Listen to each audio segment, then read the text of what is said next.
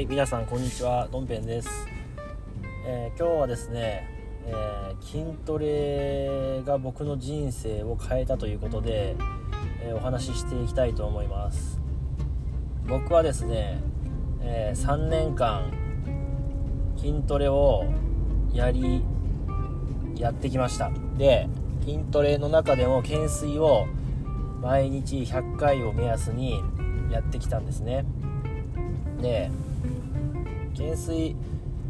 えー、これちょっとノートでも紹介してるんですけど、懸垂をですね、とりあえず毎日ひゃっかいやって、だいたい今トータルでごまんかい以上は懸垂をしています。で、懸垂あごめんなさい筋トレでなぜ人生が変わるのかというと、やっぱり見た目が変わって仕事とかでも結構いい仕事を任されるというか、仕事を任されてもらえたりとか、見る目が変わったりして、かなりよかやってよかったなっていうふうに思ってます。で、体の調子もすごい整えられているし、え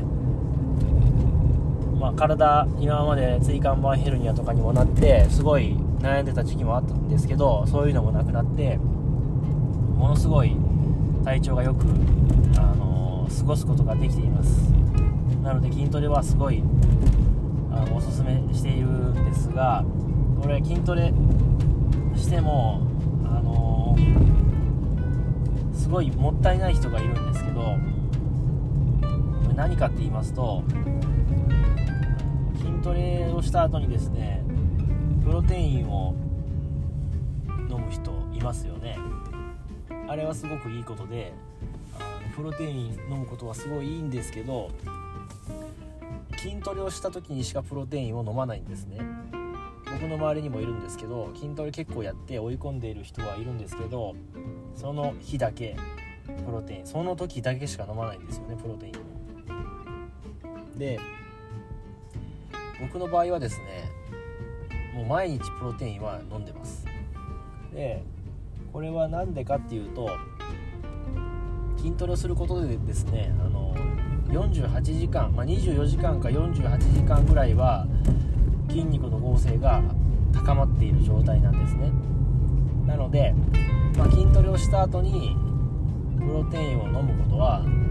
とても有効なんです。でもその次の日、またその次の日にプロテインを飲まずに食事に対して手を抜くと筋肉がつきにくいということなんですね。なんでプロテインを飲むのを飲んだからといってその日安心するんじゃなくて、継続して飲むことがとても重要なんですね。で、僕の場合だと毎日懸垂をして、で、まあ、足の 筋, 筋トレとか筋背筋とか、そう別のところもするんで、ほぼ毎日飲まないとあの、まあ、やっていけないというふうになってるんです。で、このプロテインを飲むことのメリットというのはあの他にもありまして、筋トレ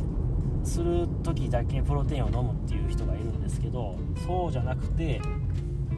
プロテインっていうのは、まあ、タンパク質ですよね。このタンパク質が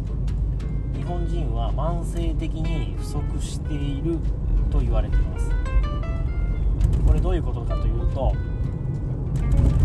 あの普段からタンパク質を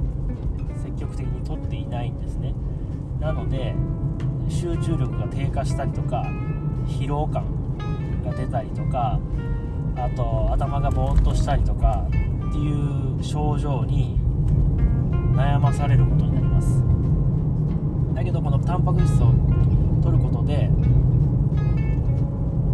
その集中力が上がったりとか、疲労感が改善されたりとかですね、そういったメリットがあるわけですね。で、僕もそれはありました。慢性的に疲れたりとか、頭がぼーっとしたりとか、集中できないとかっていうことも結構あったんですけど、でもタンパク質を積極的に摂ったことで、体の内側からこうみなぎるというか、あのそういう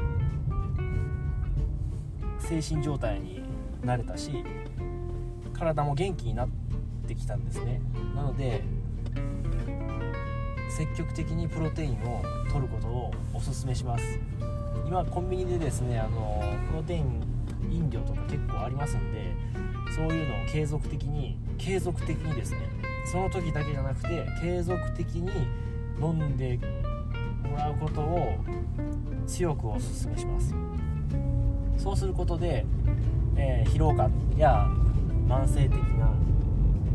疲労感、えー、そういったものから解放されるはずです。で筋トレすることによって、えー、体の調子も整えられて、さらに